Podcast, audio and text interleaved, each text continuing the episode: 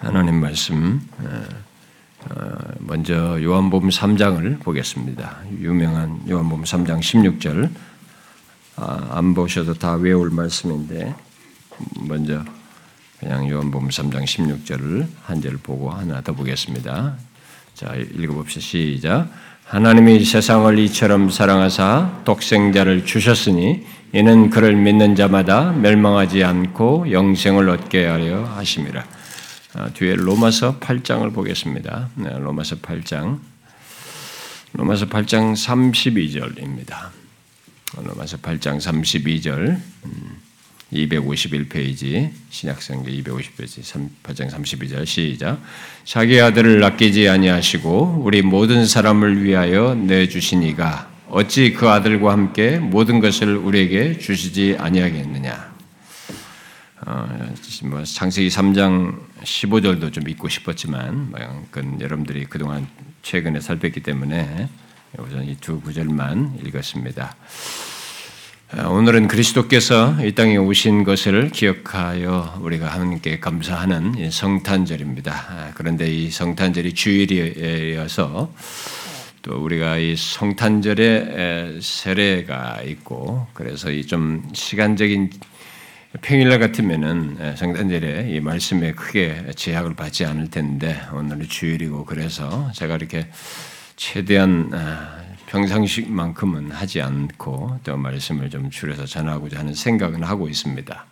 아, 주의 인도를 따라서 아, 갈 것입니다만은 아, 우리는 지금 계속 예수 그리스도에 대해서 이 예배 시간에 주일 날 예배 시간에 쭉 계속 살펴오고 있습니다.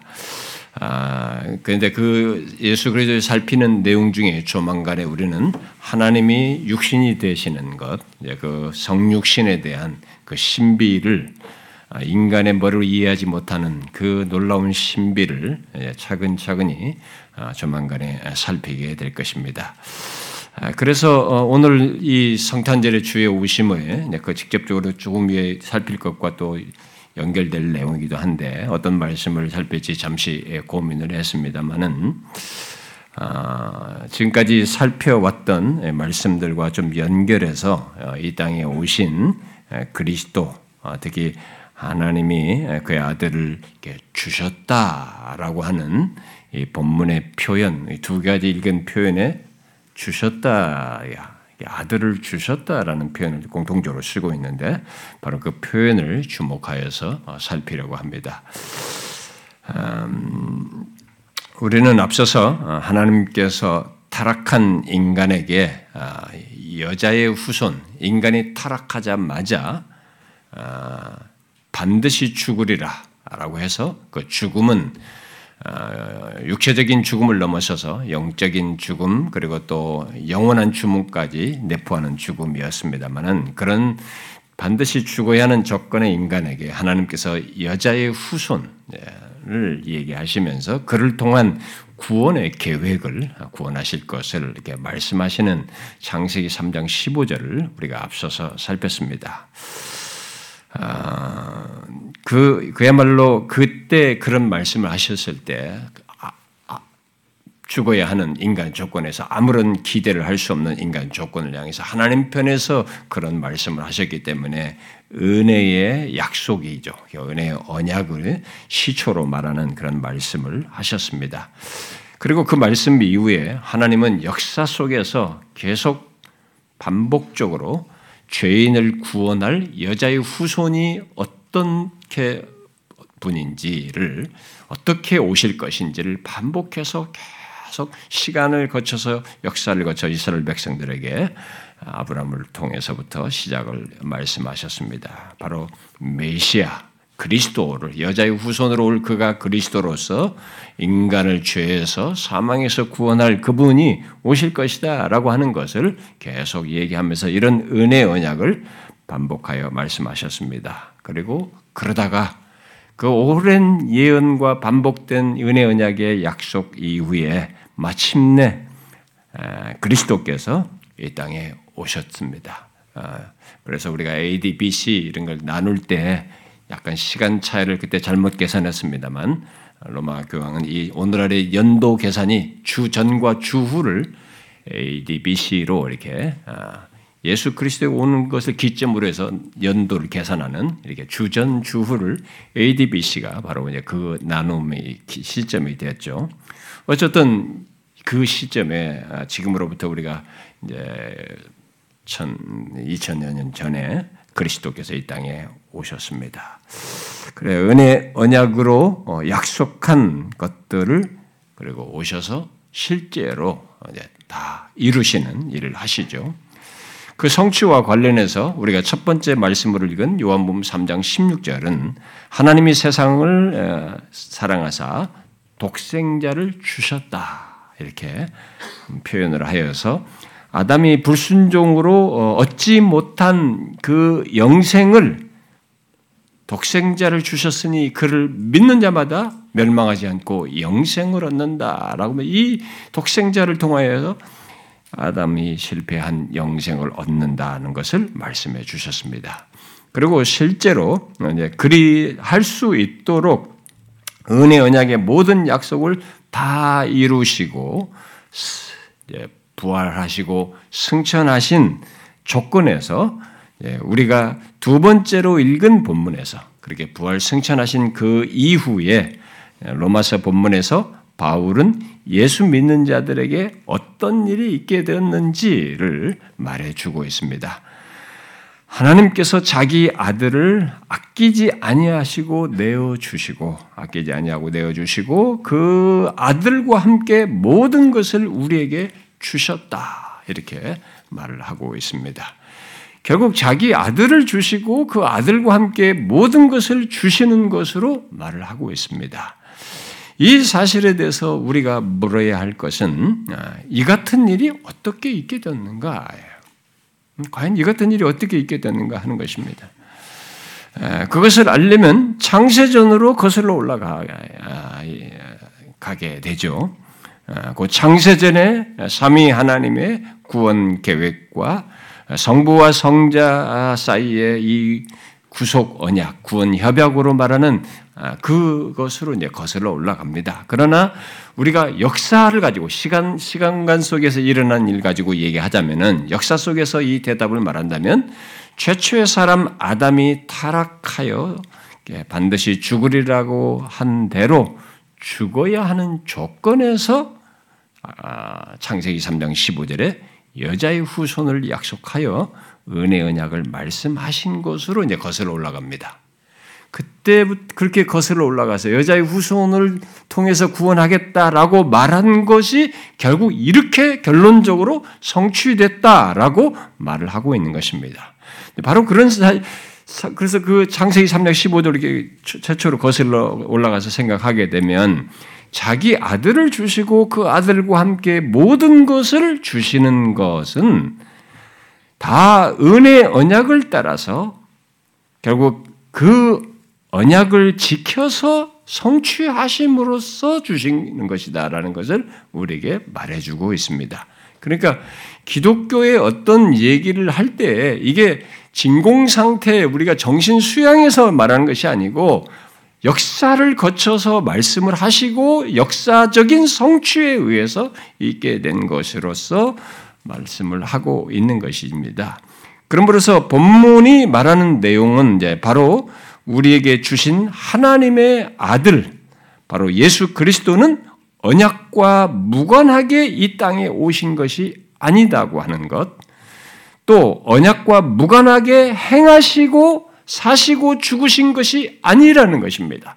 그가 오신 것에서부터 오셔서 사시, 사시고 행하시고 심지어 죽으시고 그 다음에 이후에 부활하시고 승천하신 것까지 다 언약과 관련되어 있는 것입니다. 그렇게 하나님께서 여자의 후손을 통해서 구원하겠다고 약속한 이 은혜 언약에 근거해서 성취하여서 있게 된 것입니다. 그야말로 그리스도께서 이 땅에 오셔서 완전한 순종을 하시고 십자가에 달려 대속적인 죽음을 당하신 것은 모두 언약을 성취하기 위함이고 그것을 통해서 은혜 언약의 약속을 믿는 자들로 하여금 얻도록 하기 위함이었던 것입니다. 그렇게 그 언약을 성취하기 위함이었던 것이죠. 결국 그런 내용들을 담고 있어서 곧 은혜 언약의 약속을 이루어 그 언약의 복들을 얻게 하는 것이 있어서 오늘 우리가 읽은 본문은 이 땅에 육신을 입고 오신 하나님의 아들과 관련해서 뭐 이 요한복음 3장도 그렇고 우리 3장도 우리에게 주셨다라고 이렇게 말을 하고 그래서 하나님이 세상 이처럼 사는다 독생자를 주셨다. 그리고 로마서 8장도 자기 아들을 아끼지 아니하고 우리 모든 사람을 위하여 내 주시니가 어찌 그 아들과 함께 모든 것을 주시지 아니하겠느냐라고 이렇게 말을 하는 것입니다. 분명 로마서 8장 말씀은 하나님께서 은혜 언약의 약속을 성취하여 결국 예수 믿는 우리에게 주시고자 한 결정적인 내용, 결론이 무엇인지를 말해주고 있는 것입니다. 왜냐하면 은혜 언약의 내용이요 약속인 하나님이 나의 하나님이 되고 내가 그의 백성이 되리라고 하는 것을 그리스도 안에서 이루어서 갖게 하신 것을 간단하지만 이 모든 것을 담아서 말하고 있기 때문에 그렇습니다.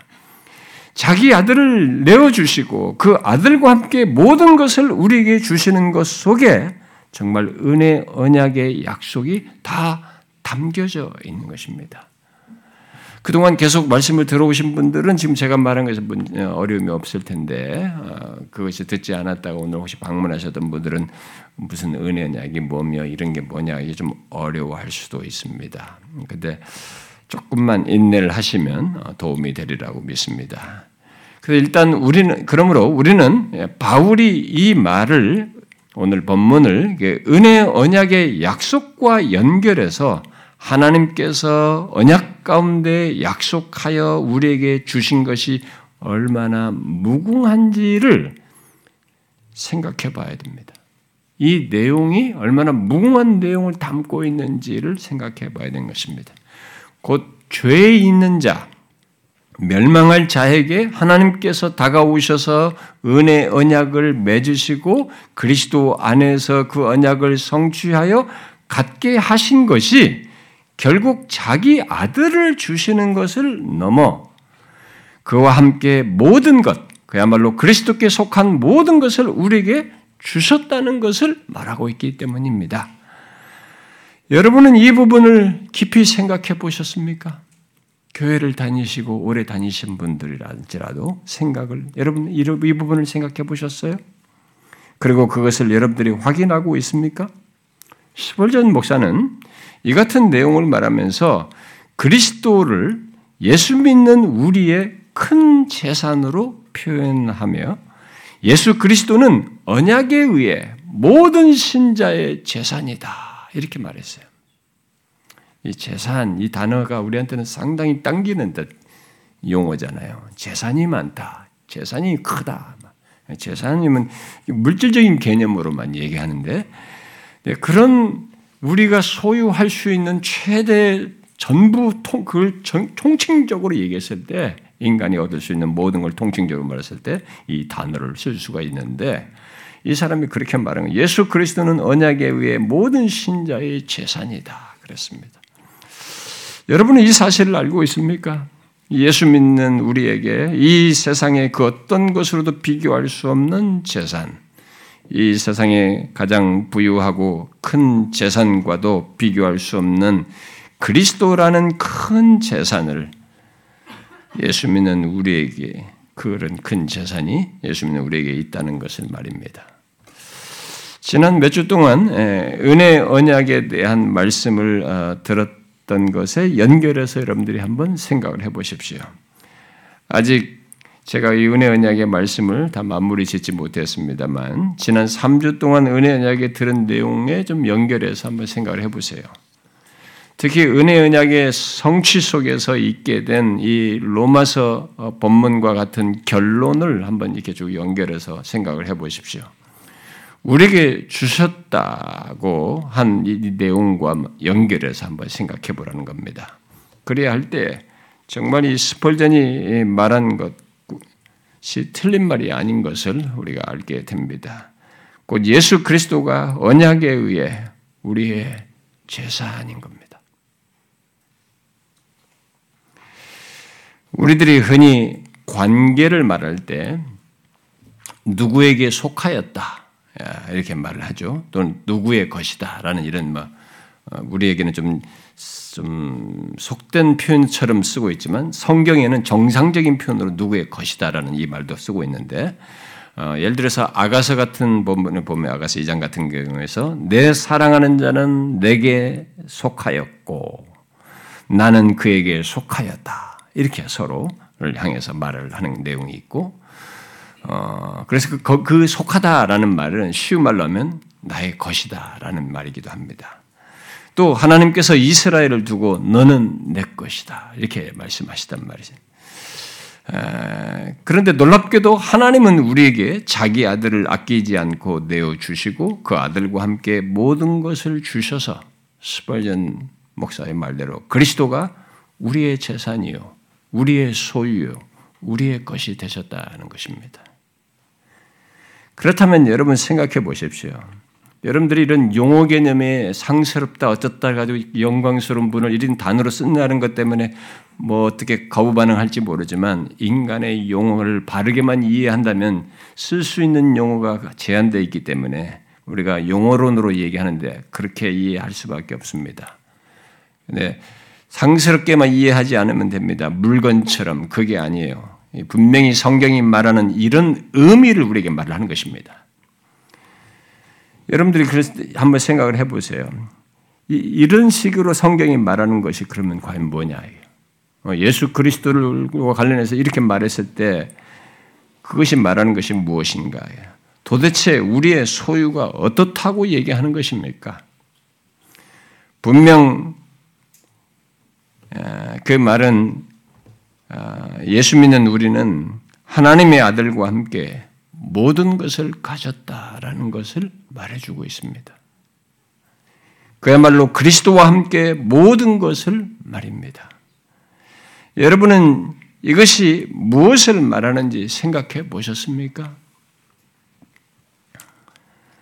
스펄젠은 이렇게 말했어요. 그가 바로 그리스도입니다. 그리스도가 능력을 가지셨습니까? 그 능력이 당신의 것입니다. 그 능력이 당신에게 힘을 주고 대적을 이기게 하고 흔들림 없이 안정되게 합니다. 그에게 사랑이 충만합니까? 그의 사랑의 단 한 부분이라도 당신의 것이 아닌 것이 없습니다. 그의 모든 사랑은 당신의 것입니다. 당신은 그의 사랑에 기대, 사랑에 기대하고 끝없는 바다에 풍덩 뛰어들어 그 모든 것에 대해 내 거야 라고 말할 수 있습니다. 그가 정의를 가졌습니까? 그것은 좀 엄한 속성으로 보일 수 있지만 그것까지도 당신의 것입니다. 그가 정의로 하나님의 맹세와 약속으로 당신에게 약속된 모든 것을 반드시 당신의 것이 되게 하실 것입니다. 우리는 하나님께서 언약 가운데 자기 아들과 함께 모든 것을 주신 것에 근거해서 이렇게 그리스도께 속한 것을 나의 것이라고 말할 수 있습니다.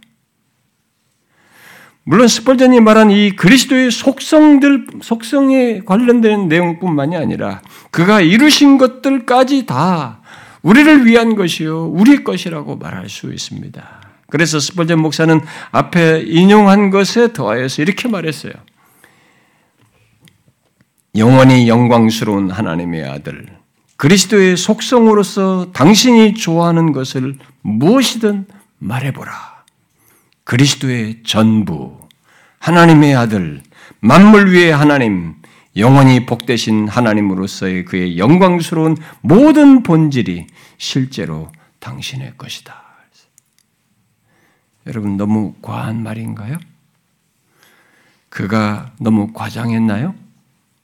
그렇다면 우리는 오늘 본문을 고쳐야 합니다. 로마서 본문을 고쳐야 해요. 아닙니다. 우리는 언약 안에서 진실로 그리스도를 주시고 그와 함께 모든 것을 주신 것이 사실임을 정확히 알고 보아야 합니다. 정말 예수 그리스도가 언약에 의해 나의 재산인 것을 보아야 하는 것이죠.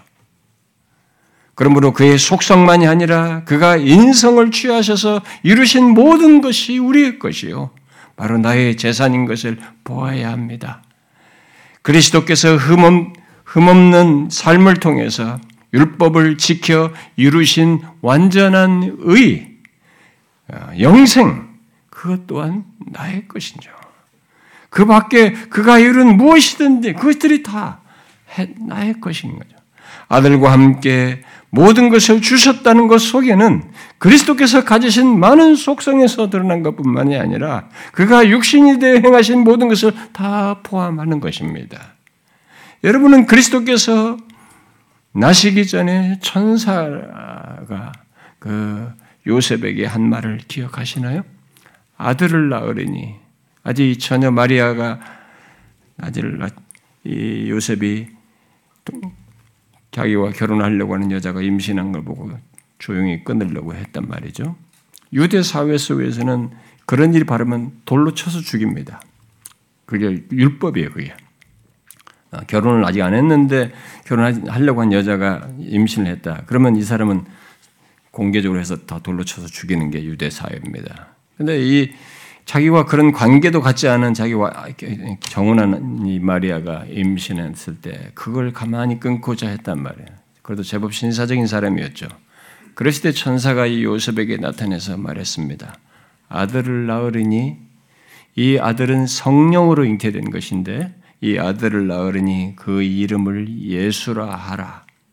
이는 그가 자기 백성을 그들의 죄에서 구원할 자임이니라 이렇게 말했습니다. 그 말씀에서 하나님의 아들이 육신을 입고 오신 것은 모두 자기 백성을 위한 것이다. 이분이 오신 목적이 자기 백성을 위한 것이다. 라고 이렇게 말을 한 것입니다. 그러므로 그리스도께서 오셔서 행하신 것은 모두가 그를 믿는 우리를 위한 것입니다. 더 포괄적으로 더 많이 우주적인 계획과 이런 것을 말할 수 있지만 이 구원의 실제적인 적용을 좁혀서 말하면 결국 우리를 위한 것이에요. 여러분들 중에 오늘 본문을 있는 그대로 수용하지 못하는 사람이 있을지 모르겠어요. 저는 있을 수 있다고 봐요. 네, 그런 사람들은 대부분 율법주의적인 생각을 하는 사람들이 이런 말씀을 수용하는데 스스로 제약을 합니다. 아, 자기는 거기 적격자가 아닌 것 같고 그렇게 되려면 좀 더 내가 좀 나아져야 할 것 같고 내가 좀 더 뭔가 쌓은 것이 있어야 되고 조금 더 성결해야 될 것 같고 뭐 이런 여러 가지 생각을 하면서 자기 스스로 이런 내용을 못 받아들여요. 은혜 언약의 약속을 하신 하나님과 그것을 이루신 그리스도를 보기보다 자기만을 보는 사람들은 이 내용에 수용하는데 제약을 받아요. 큰 실체에 접근을 못 합니다. 그러나 정말 오늘 본문의 대상, 바로 예수 그리스도를 믿는 자는 본문이 말하는 그 대로예요. 그 대로 자격에 해당되는 것입니다. 그리스도께서 중보자로서 행하신 모든 것, 그가 선지자요, 제사장이요, 왕으로서 행하신 모든 것까지 다 나를 위한 것이요, 나의 것이라는 겁니다. 그러므로 묻고 싶습니다. 여러분은 이 그렇게 알고 믿고 있습니까?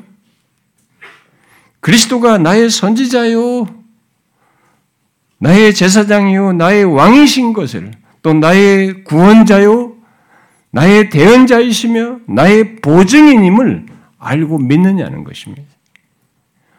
오늘 말씀은 바로 그것을 다 포함하여서 말하는 것입니다.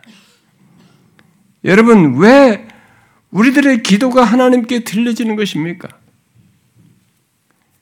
왜 우리들의 기도가 하나님께 들려져서 응답이 되는 것입니까? 그것은 모두 예수 그리스도의 중보 때문입니다. 그리스도, 그리스도의 중보도 모두 나를 위한 것이고 나의 것이기 때문에 그게 가능한 일입니다.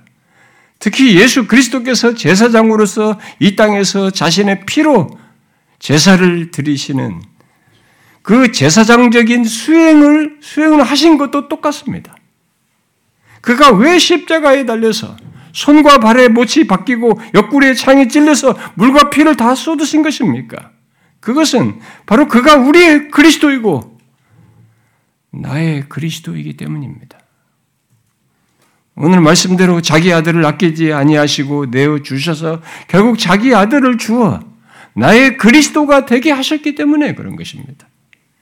그러므로 예수 그리스도의 죽음까지도 나를 위한 것입니다. 나의 것이에요.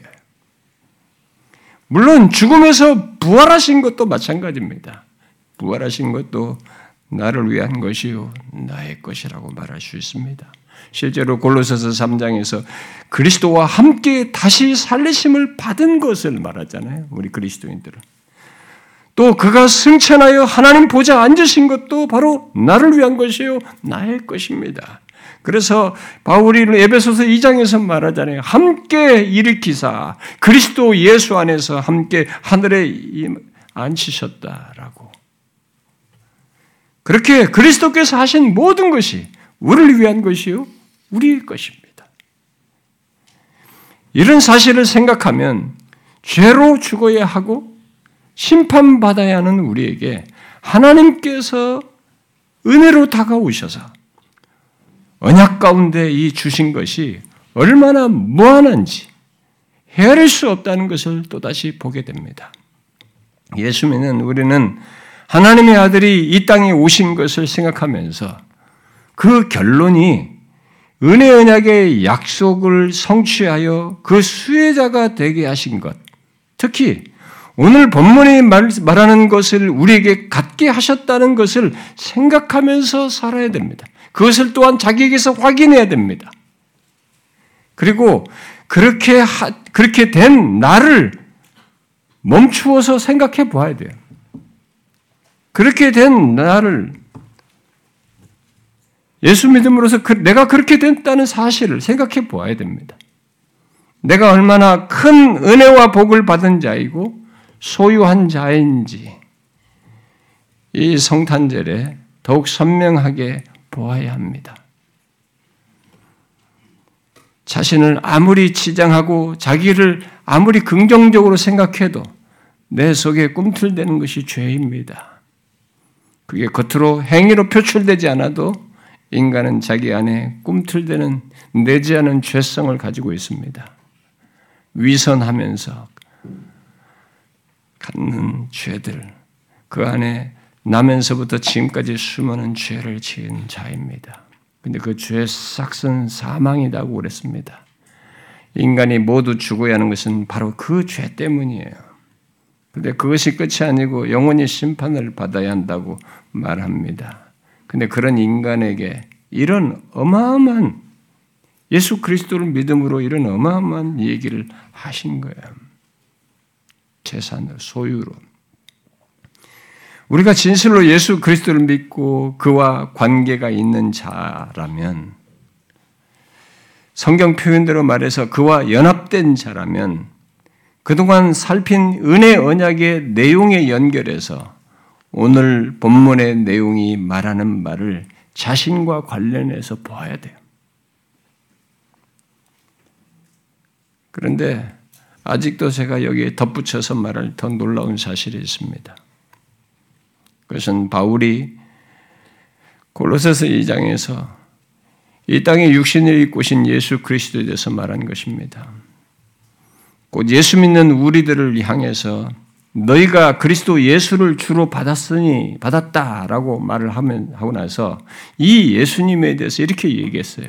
그 안에는 육신을 입고 오신 바로 그 예수 안에는 신성의 모든 충만이 육체로 거하시고 너희도 그 안에서 충만하여 졌으니 이렇게 말했습니다. 육신을 입고 계셨지만 그 안에는 신성의 모든 충만이 거하고 있었습니다. 그, 그분이 본시 하나님이시기 때문에 신성의 충만을 육체에 입고 있었지만 가지고 거하고 계셨어요. 그런데 너희도 그 안에서 충만하여졌다. 이렇게 말하고 있습니다. 또 사도 요한은 요한일서, 아, 요한복음 1장에서 우리가 다 그의 충만한 데서 받으니 이렇게 말하고 있습니다. 그래서 은혜 위에 은혜로라 이렇게 말하고 있어요. 여러분은 이 사실을 알고 있습니까? 바로 그 신성의 모든 충만을 가진 그리스도가 바로 나를 위한 그리스도요, 나의 것이다. 오늘 본문으로 말하면. 예수 믿는 우리들은 모두 그의 충만한 데서 받았습니다. 그러니까 그의 충만이 우리를 위한 것이고 우리의 것이라는 거죠. 여러분, 그리스도의 모든 충만이 무엇입니까? 사실 저와 여러분은 그것을 제대로 알지 못합니다. 죄로 물든 우리들, 유한한 우리들이 신성의 모든 충만, 이 땅에 오신 그리스도의 모든 충만을 어떻게 다 알 수 있겠습니까? 그저 우리가 말할 수 있는 것은 그분이 나타내신 것, 그 신성의 충만을 나타내신 몇 가지들을 가지고 생각을 해볼 수 있습니다. 예를 들면 그리스도 안에 있는 그 능력, 사랑, 지혜, 순결함, 의로움, 진실함, 뭐 이런 등등을 가지고 생각해 볼 수 있죠.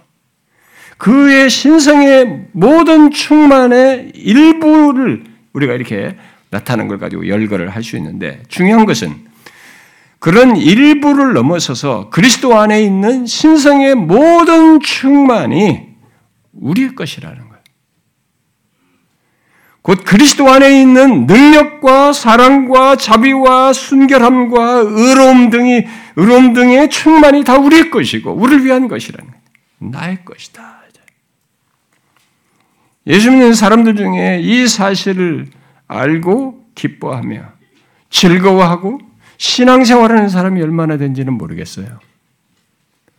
성경이 말하는 내용이 하나님의 아들이 오셔서 이루신 것을 그냥 아, 이 세상에 적당히 살다가 죽다가 천국 간다, 뭐, 그, 뭐, 그 어디 간다, 죽다가 좋은데, 이런 정도의 낮은 종교 개념이 아니라 지금 말하는 그분의 오셔서 이루신 것의 실체를 이렇게 자기 자신과 연관해 자기 자신을 아들을 주신 것 속에서 내포하여서 말하는 이 실체를 얼마나 알고 그것으로 인해서 기뻐하고 즐거워하고 하나님께 감사하며 신앙생활하는지 이건 우리가 질문해 볼 문제입니다. 오늘 예수 믿는 사람들에게 기쁘다 구주 오셨네라고 하는데 과연 바로 이 땅에 오신 그분 안에 신성의 모든 충만이 결국 우리의 것이고 나의 것이라는 것을 알고 기뻐하는가? 그리스도 안에 있는 그의 능력의 충만, 사랑의 충만, 순결함의, 순결함의 충만이 나를 위한 것이고 나의 것임을 아는가라는 얘기예요. 사도 요한은 우리가 다 그의 충만한 데서 앞으로 받을 것이다. 이렇게 미래를 시제로 말하지 않고 받았다라고 말하면서 그래서 이 사실로 인해서 은혜 위에 은혜다. 은혜 위에 은혜라. 여러분 이것을 대충 생각하지 말고 차분히 한번 생각해 보십시오. 그리스도 안에 있는 모든 것의 충만함을 내가 받았다는 거예요. 사람들은 그게 뭐지? 당장 생각하는 것이 그리스도 안에 있는 모든 것의 충만함을 받았다면 그럼 내가 부자가 돼야 되는데 내가 합격해야 되는데 좋은 직장 가야 되는데 성공해야 되는데 이 세상의 일시적인 이 수준을 가지고 자꾸 이 충만을 얘기하려고 합니다. 그리스도 안에. 그리스도가 왜 그게 필요합니까? 그분에게. 그분에게는 영원성이 중요한 것입니다. 인생 몇십 년 사는 문제가 문제가 아니에요. 인간에게 스스로 해결할 수 없는 죄를 해결하여서 하나님 것이 우리에게 있는 것이 중요한 것입니다. 그것을 이, 땅, 이 세상에 몇십 년을 넘어서서 영원으로 잇대어서 자기 것을 함께 갖는 것이 중요한 것입니다. 그것을 가지고 이 얘기하는데 이 충만의 충만이 뭐야? 나는 없는데 이렇게 얘기하는 거예요, 사람들이. 아닙니다, 여러분. 내가 그리스도를 받음으로 그리스도 안에 있는 능력과 사랑과 의와 순결함 등의 충만을 받은 자인 거예요. 그 혜택자인 것입니다. 스포전은 예수 믿는 사람을 향해서 바로 그러하신 그리스도가 나의 재산이고 나의 것이다라고 말을 한 거예요. 정녕 우리가 그렇다면 그 신앙의 그리스도의 그 신성의 모든 충만이 거하는 그분이 나의 재산이요, 나의 것이 되는 겁니다. 이런 것이 사실이라면 그 부유함은 상상할 수 없는 것이죠. 무엇과도 비교할 수 없는 것입니다. 특히 죄 있는 자가 멸망할 자에게 하나님께서 언약을 맺으시고 그리스도 안에서 그런 자가 되게 하신 것을 생각하면 그 부유함의 정도는 분명 절대적인 부유함입니다. 영원한 부유함이에요. 그에 대해서 우리는 사도 요한처럼 은혜 위에 은혜입니다. 라고밖에 말할 수 없는 거죠. 그러므로 예수 믿는 자는 지난주에도 말했다시피 먼저 자신이 얼마나 크고 예수 그리스도를 믿음으로 자신이 얼마나 크고 부유하고 복된 것이 복된 것 복된 자인지부터 결국 자신이 그런 자라는 것부터 알고 기뻐할 줄 알아야 돼요. 감사할 줄 알아야 되고 그것을 즐거워할 줄 알아야 되고 누릴 줄 알아야 되는 것입니다. 비교할 수 없는 것을 갖고 비교할 수 무엇으로도 비교할 수 없는 것을 자기가 홀로 가지고 있음에도 불구하고 기뻐할 줄 모르고 사소한 것을 가지고 거기에 일일비하게 된다면 불평하고 불, 불, 불 만을 갖는다면 그건 비정상적인 거잖아요. 예수 믿는 사람이 그런 비정상적인 모습을 갖는 것은 성, 성경에 반하는 것이고 하나님께서 기뻐하지 않는 것입니다. 그러므로 여러분, 여러분이 정령 이 땅에 오신 하나님의 아들 예수 그리스도를 믿는 자이거든. 예수 믿는 자신이 지금 무엇을 소유하고 있는지를 보십시오. 정확히 보십시오. 자신이 어떤 자가 되었는지를 보라는 것입니다. 그렇다면 설사 이 땅을 살면서 어떤 죄가 있다 할지라도 나에겐 완벽한 대언자가 있다는 것으로 무너지지 않습니다. 어떤 결함이 있고 상대적으로 부족함이 있고 뭐 열등해 보이는 조건이 있다 할지라도 이 완벽한 그리스도의 능력 안에서 구원자 되신 이분 안에서 무너질 이유가 없습니다. 그렇게 그리스도 안에 있는 모든 것에 충만함을 받은 자인 것을 기억하고 자신이 소유한 것을 오히려 그렇게 사용할 줄 알아야 되는 것이죠. 그래서 스포전 목사가 그의 회중을 향해서 이렇게 말했어요. 당신이 어제 죄로 시커머졌습니까? 여기 보혈의 샘물이 있습니다. 그것을 사용하십시오. 성도여, 그것을 사용하십시오. 다시 죄책감이 듭니까? 그의 능력은 입증되었습니다. 와서 그를 사용하십시오. 벌거벗은 느낌입니까? 여기로 오십시오. 영원히요. 옷을 입으십시오. 물론 이 옷은 예수 그리스도께서 의를 가지고 계신 것을 가지고 의의 옷을 입으라는 말이겠죠. 쳐다만 쳐다보고만 있지 말고 입으십시오. 또한 당신 자신의 의와 두려움을 벗어버리십시오. 이것을 입고 다니십시오. 왜냐하면 이것은 입고 다니도록 의도된 것이기 때문입니다. 몸이 아픕니까? 가서 기도의 종을 울리고 위대한 의사에게 말하십시오. 부디 가서 그에게 말하십시오. 그러면 그가 당신을 치유할 약을 주실 것입니다. 당신은 의사를 옆집에 두고 왜 치료받지 않는 것입니까? 그는 환란의 때에 도움이신데 가서 그에게 말하지 않겠습니까? 당신은 가난하지만 친족으로서 유력한 자가 있다는 것을 기억하십시오. 그에게 가서 그의 불을 달라고 요청하십시오. 그가 당신에게 이 약속을 주셨습니다. 그가 가진 것이 있는 한 무엇이든 당신에게 주실 것입니다. 왜냐하면 그의 모든 것이 당신의 것이기 때문입니다. 오, 신자요. 그리스도를 꼭 사용하십시오. 그리스도와 그 안에 있는 이 충만을 받은 자는 그렇게 그 어떤 조건에서든지 그를 사용할 수 있습니다. 여러분 너무 놀라운 은혜와 복 아닙니까? 그리스도께서 이 땅에 오신 것은 결국 우리에게 그런 은혜와 복을 주시기 위함이고 하나님의 그것을 하나님의 모든 말씀이 외쳐서 증거하고 있고 오늘 본문이 증거하고 있습니다. 어떤 사람은 자신이 아는 복이 그저 눈에 보이는 일시적인 것을 그 사실 그것만 어려서부터 봐왔기 때문에 이 크고 놀라운 복을 복으로 보지 못하는 사람이 있을 수도 있습니다. 예. 그러나 여러분 예수를 믿을 때 우리에게 하나 변화가 생기는 것 중에 그겁니다. 내가 보이는 것, 눈에 보이는 것이 전부고 그게 복이라고 그것밖에 못 봤는데 예수를 믿고 나서 죄 있는 자, 죽어야 하는 자에게 우리를 위해 오신 하나님의 아들 예수 그리스도 안에서 우리에게 너무 부유한 것이 영원한 것이 죄사함과 하나님의 의와 예수 그리스도 안에 있는 모든 것의 소유자라는 이 놀라운 사실, 그리스도와 함께한 상속자라는 이 사실을, 이 큰 부요를 보게 되는 것입니다. 잠시 있는 것보다 능, 영원하고 중요한 것을 보게 된다는 것입니다. 이게 예수 믿으면 생겨나는 변화 중의 하나예요. 못 보던 것을 본다는 것입니다. 여러분, 우리는 하나님의 아들을 내어 주시며 그와 함께 모든 것을 받은 자입니다. 이 사실은 이면적으로 우리에게 다음 같은 사실을 말해주기도 합니다. 그것은 그 안에 있는 모든 충만함을 가진 자답게 살아야 한다는 것입니다.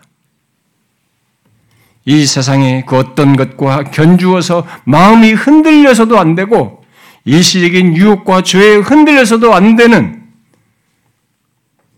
그런 유혹이 올때 우리가 우리가 가진 것과 내가 어떤 자인지를 보고 분명히 말할 수 있어야 한다는 것입니다. 내가 가진 그리스도와 내겐 그리스도가 있지 않은가? 그 안에 있는 모든 충만을 받은 자가 아닌가? 죄에서 벗어난 것에서부터 그와 함께 영원한 생명을 누리는 것까지 모든 것을 가진 자가 아닌가? 그리스도 안에서 그런 모든 것을 소유한 자가 아닌가? 그러면서 우리는 죄의 유혹을 뿌리치고 그리스도와 그 안에 있는 모든 충만을 소유한 자답게 행할 수 있어야 한다는 것입니다. 여러분 잊지 마십시오.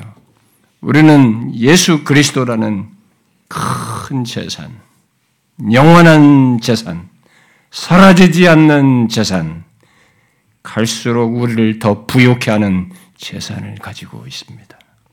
온 우주 만물을 다해도 또 내 평생 알고 맛보고 소유하고 누리는 모든 것을 다 합쳐도 비교할 수 없는 영원히 부욕해 할 재산을 가지고 있습니다. 우리의 영원한 구원자요, 참 생명 되신 예수 그리스도. 신성에 충만한 것을 지닌 바로 그 예수 그리스도. 육신을 입고 있어서 선지자요, 제사장요, 왕으로서 모든 것을 이루신 그 예수 그리스도를 우리는 우리의 재산으로 가지고 있는 것입니다. 그 아들과 함께 모든 것을 준 대상으로서 말이죠. 안 믿어지십니까? 다시 예수 믿으셔야 됩니다. 이것이 실감이 안 납니까? 여러분은 예수를 더 아셔야 합니다. 이것에 대한 적용이 안 됩니까? 여러분의 삶 속에서 이 예수를 보셔야 합니다. 자기가 믿는 예수가 어떤 분인지를, 그가 무엇을 이루었는지, 왜 죽으셨는지, 왜 나 믿는 자에게 그 믿는 자를 위해서 하신 것이 무엇인지, 그것을 보셔야 합니다. 이 부유함을 알고 누리면서 동시에 그런 자답게 사십시오. 기도합시다.